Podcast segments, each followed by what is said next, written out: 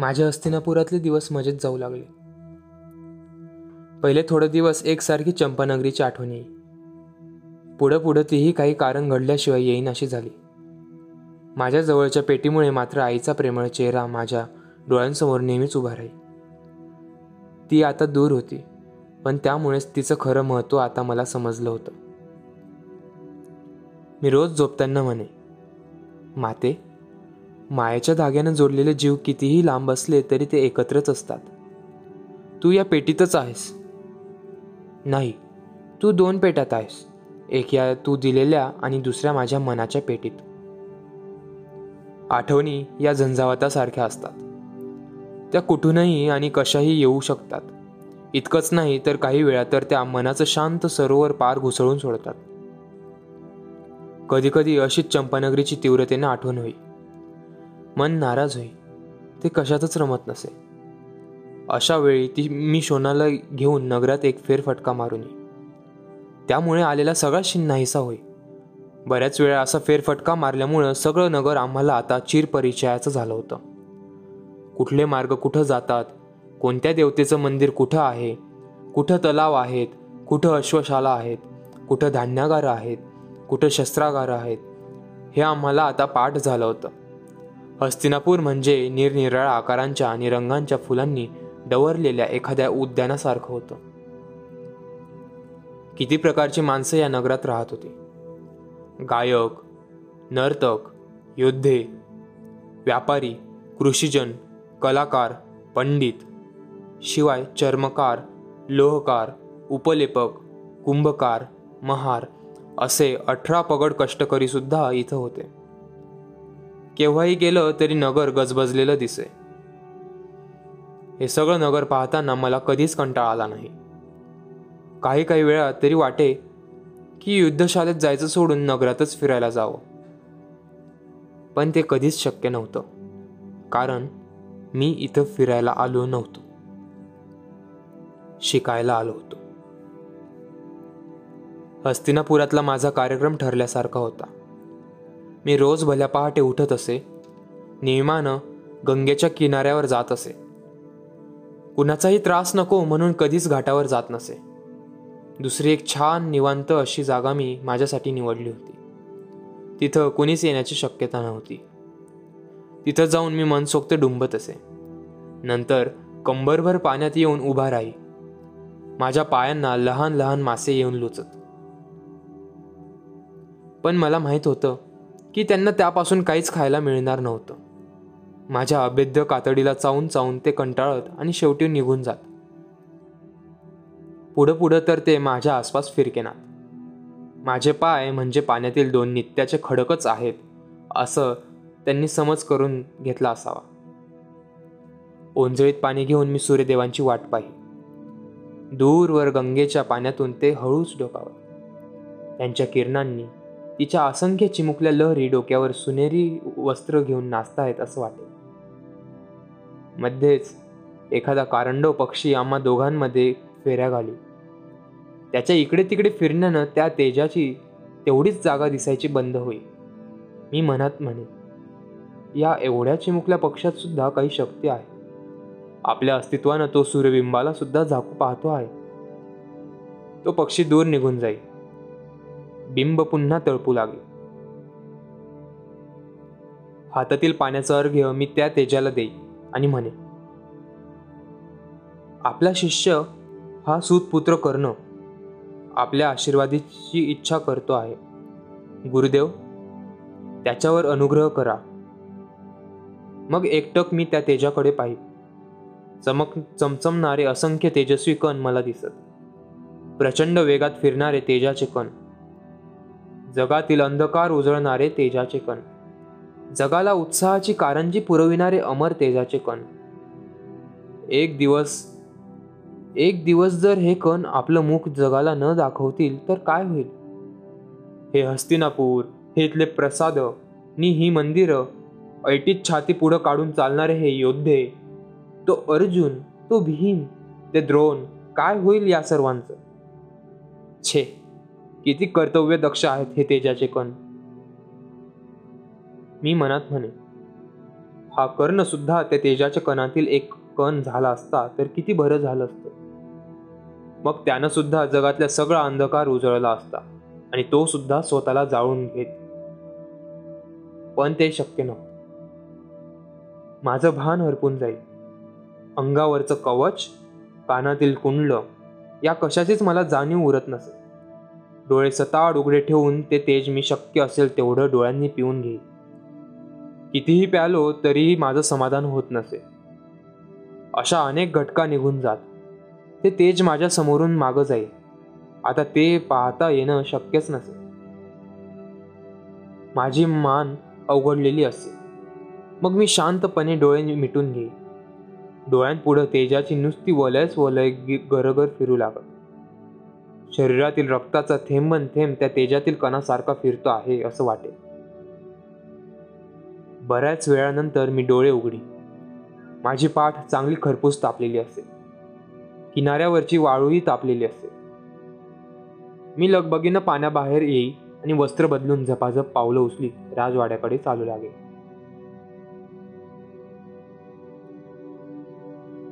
राजवाड्यावर येताच युद्धशालेत घालण्याची वस्त्र अंगावर चढवून मी शोनाला घेऊन युद्धशालेकडे जाईल तिथं आमचा सगळा दिवस निरनिराळी शस्त्र हाताळण्यात जाईल कधी मंडलं घेत गदा फिरवावी कधी खडगाचे हात करावे कधी शूल फेकावे जे जे शस्त्र हाताला लागेल ते ते सफाईदारपणे चालविण्याशिवाय माझं कधीच समाधान होत नसे. विशेषतः धनुष्याच्या सरावासाठी तर मी घटकान घटका घालविल्या होत्या. कारण कोणतीही विद्या ही एखाद्या रोपासारखी असते. तिला निष्ठेचं खत आणि मनाच्या एकाग्रतेची पाणी मिळालं तरच ती वाढते. या अभावी उलट ती मरण्याची शक्यता असते.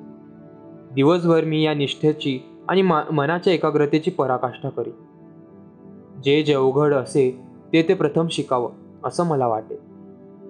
ते ते मी शिकून घेई संध्याकाळी सगळेजण गुरुवर्य द्रोणांची आज्ञा होताच हातातील शस्त्र खाली ठेवून आपापल्या निवासस्थानाकडे निघून जा मी शोनाला तिथंच थांबायला सांगून लगबगीनं गंगेच्या किनाऱ्यावर येई.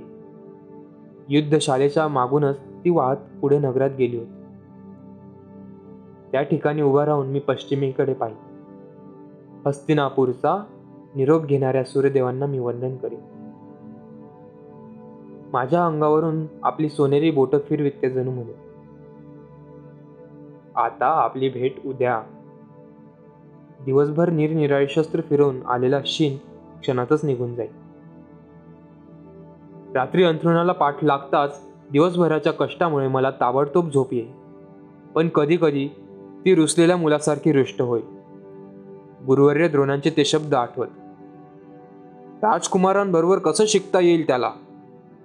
मी माझ्या मनाची समजूत घालण्याचा प्रयत्न करेन. ते म्हणाले त्यात काहीच चूक नाही. आपण राजकुमार नाही. आपणाला त्यांच्याबरोबर शिकता येणार नाही. पण मन ते मानायला तयार होत नसेल या कुशीवरून त्या कुशीवर मी एकसारखा तळमळत राहील या माझ्या तळमळीचं माझं मलाच आश्चर्य वाटेल. राजपुत्रांबरोबर शिकायला न मिळणारे असंख्य युवक नगरात होते. ते सगळे युद्धशाळेत येत होते. ते काय असेच विचार करत असतील? मग आपणालाच तेवढं हे असं का वाटावं? कंटाळून मी बाहेर येईल राजवाड्यासमोरच्या तलावाच्या कवड्यावर येऊन बसे. त्या नितळ पाण्यात वरच्या आकाशाचं प्रतिबिंब पडलेलं असे. चंद्राची कोर तर आकाशातले निर्जीव चांदण्याशी खेळायचं सोडून त्या तलावातील चपळ माशांशी खेळण्यासाठी आकाशाचा एवढा उंच सोपान हळूच उतरून बसलेली असे. तलावातील निर्भीड मासे त्या कोरीशी एकसारखा पाठ शिवणीचा मजेदार खेळ खेळत. बराच वेळ मी ती माशांची लाडीकनी चपळ धावपळ पाहत राहील. सभोवतालच्या तटबंडीत कुठंतरी घर करून राहिलेल्या कपोतांपैकी एखादा चुकून क्षणभर घुसून शांत होईल. चंद्रकोरीकडे पाहत पाहत सोपान चढून मी परत दालनात येईल आणि शांत मनानं झोपी जाईल. राजवाड्यापासून युद्धशाला फार दूर होती. म्हणून आम्ही काही दिवसानंतर युद्धशालेतच राहायचं सुरुवात केली. आता राजवाड्याचा आणि आमचा संबंध तुटलाच होता. वर्षातून कधीतरी एकदा शारदोत्सवासाठी आम्ही राजवाड्यावर जात असू. तेही युवराज दुर्योधनाच्या आग्रहामुळे. त्यानं आणि अमात्य ऋषवर्मा यांनी आम्हाला फारच मदत केली होती. त्याला नव्याण्णव भाऊ होते पण एकट्या दुर्योधनाशिवाय माझी कुणी कधीच विचारपूस केली नव्हती. मलाही त्यांच्याबद्दल कधीही ओढ वाटली नव्हती. किती विचित्र होती एकेकांची नाव. दुर्मर्ष दुर्मुख अंत्यनार नाही म्हणायला मला आणखीन एक व्यक्ती आवडली होती. ती म्हणजे अश्वत्थामा गुरुद्रोणांचा पुत्र. किती सरळ आणि साधा स्वभाव होता त्याचा. एवढ्या लहान वयातही धर्म आत्मा पराक्रम कर्तव्य प्रेम या सगळ्या विषयांवर तो किती सहजपणे बोलत होता. मिळालेला सगळा वेळ मी त्याच्याशी चर्चा करण्यात घालवी. त्याला माझं केवळ कर्ण हे नावच माहीत होतं. मी कोण कुठला इथं कशासाठी आलो याची त्यानं कधीच चौकशी केली नाही. आणि म्हणून तो मला सर्वात अधिक आवडला. एके दिवशी मी त्याला सहज विचारलं. तुझं नाव अश्वत्थामा हे जरा विचित्र नाही का वाटत तुला? लहान मुलासारखं खळाळून हसत तो म्हणाला. बरोबर आहे तुझं. मला तरी कुठे ते पटतंय? माझ्या नावाबद्दल मी सर्वांना विचारलं तर ते काय सांगतात? असं तुला वाटतंय? दुसरं काय सांगणार? तू घोड्यासारखा ऐटदार दिसतोस. असंच काहीतरी सांगत असतील. नाही रे. नाही. ते म्हणतात की मी जन्माला आल्याबरोबर म्हणे एकदम घोड्यासारखा किंकाळलो आणि म्हणूनच माझं नाव अश्वत्थामा ठेवलं आहे. पण मला नाही ते पटत. एखादं लहान मूल घोड्यासारखं किंकाळणं कधीतरी शक्य आहे का? पण खरं म्हणशील तर माझं नाव मला आवडतं. कारण माझे बाबा मला अशू म्हणतात. पण मी एकटा असलो तरच. सर्वांदेखत मात्र ते मला अश्वत्थामाच म्हणतात. मलाही त्याचं अशू हे नाव फार आवडलं. त्याच्या संगतीत माझे दिवस मजेत जात. तो माझ्या कानातल्या कुंडलांना हात लावून म्हणे कर ना तुझी कुंडलं दिवसेंदिवस फारच सोनेरी रंगाची दिसत आहेत रे. नगरातल्या कुठल्या सुवर्णकाराकडे जाऊन त्याला हा सोनेरी वर्ख देतोस का? माझी ही कुंडलं रंगविणारा तो सुवर्णकार कोण आहे?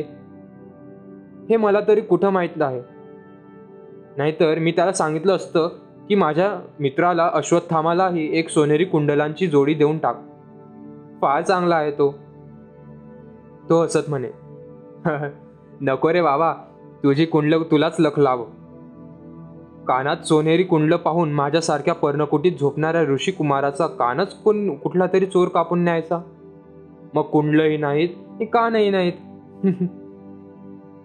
आम्ही दोघंही खळावून असताना स्वतःला विसरून जात असो. मी नेहमीच विचार करी गुरुद्रोणांचा हा मुलगा किती निरागस आणि मनमोकळा.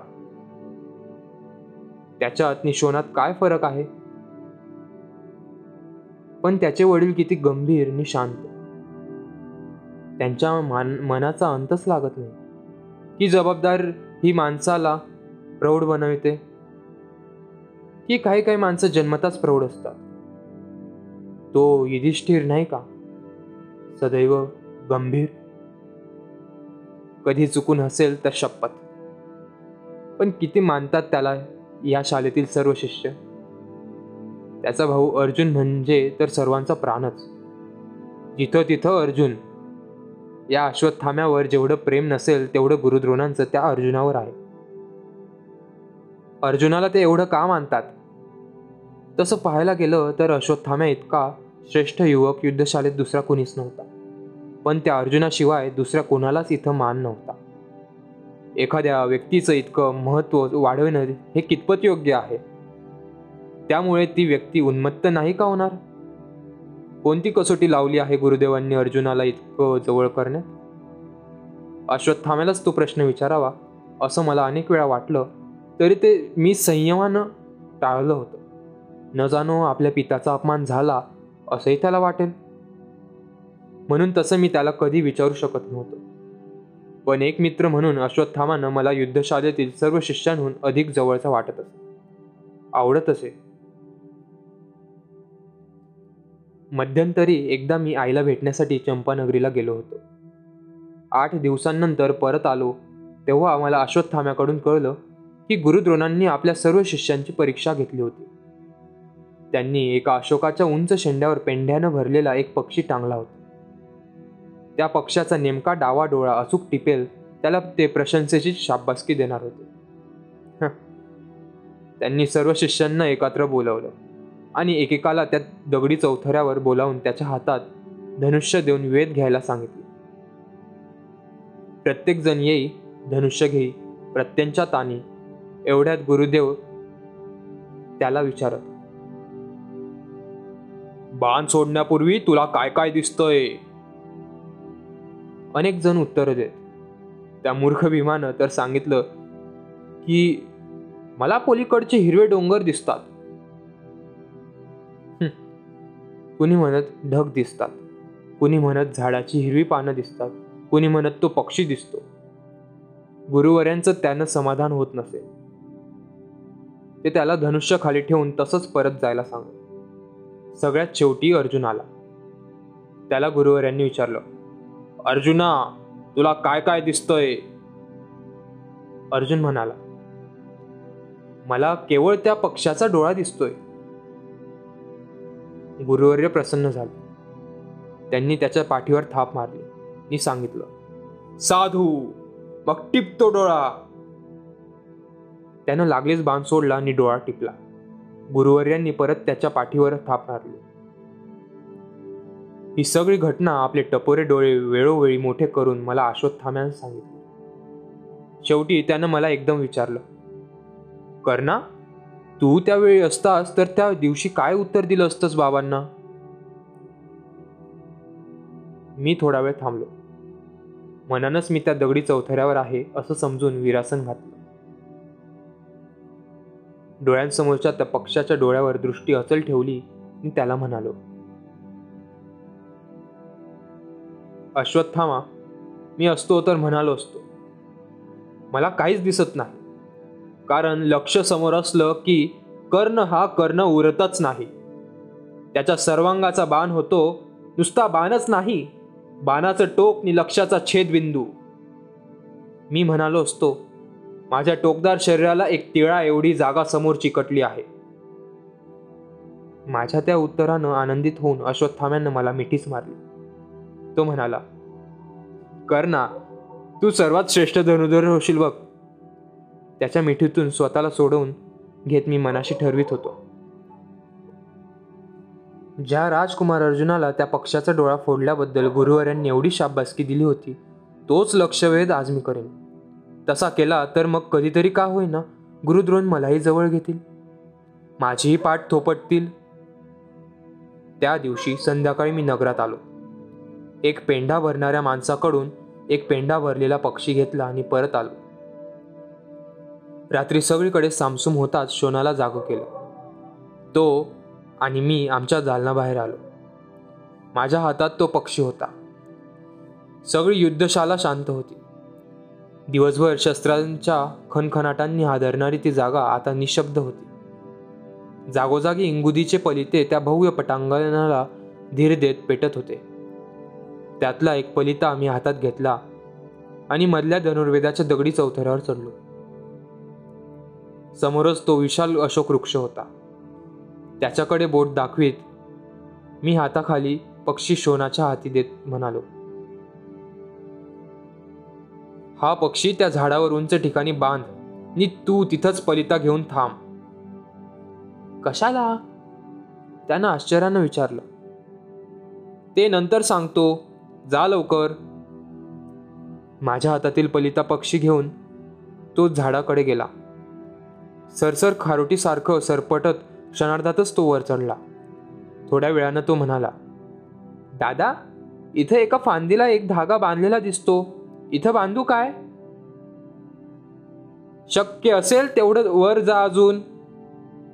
मी खालून ओरडलो. तो तेथून भरपूर उंच गेला. त्याला त्यापेक्षा वर जाता येणं शक्यच नव्हतं. त्यानं हातातील पक्षी एका फांदीला बांधला तो एका दुसऱ्या फांदीवर बसला. मी त्याला ओरडून सांगितलं मला तो पक्षी दिसेल असा हातातील पलिता धर. जरा सुद्धा हलवू नकोस. त्यानं हातातील पलिता घट्ट धरला. मी धनुष्य उचललं आणि विरासन घातलं.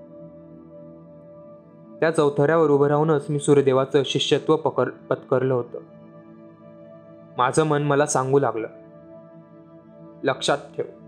राजकुमार अर्जुनानं लक्षाचा दिसणारा एकच डोळा फोडला होता.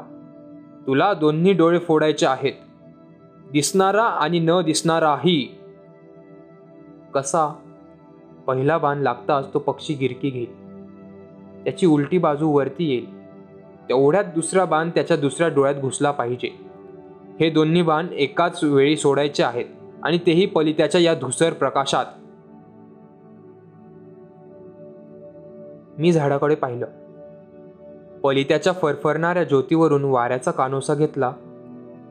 शेजारच्या भात्यातील दोन सुची बाण सरकन खेचून हातात घेतले. धनुष्य पेललं आणि ते दोन्ही बाण त्यावर चढविले. प्रत्यंच्या खेचली.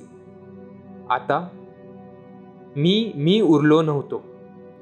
माझं शरीर मन दृष्टी श्वास बाणांची दोन अग्र नि पक्ष्यांचे दोन्ही डोळे एक झाले. खेचलेल्या प्रत्यंचे वरचे दोन्ही बोटं स्थिर झाली.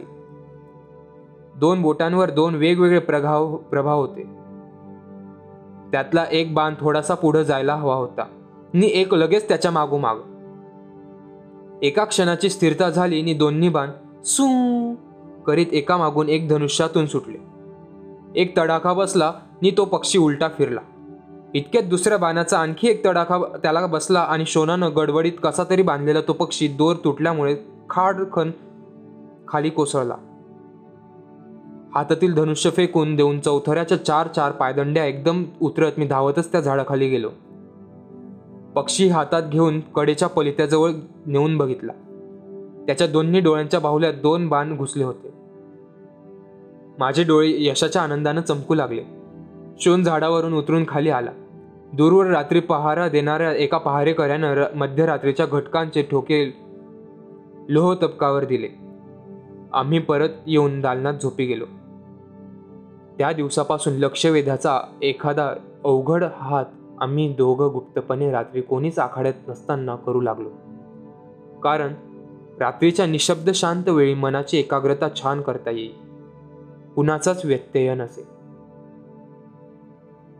वर्षांमागून वर्ष अशा सरावात केव्हा निघून गेली ते मला आणि शोनालाही समजलं नाही. मल्लविद्येचे आणि शिकल्यामुळे माझं शरीर भक्कम झालं होतं. दंडांच्या स्नायूंवर भक्कम मुष्टीप्रहार करून अश्वत्थामा मला म्हणे कर्णा हे मांस आहे की लोखंड?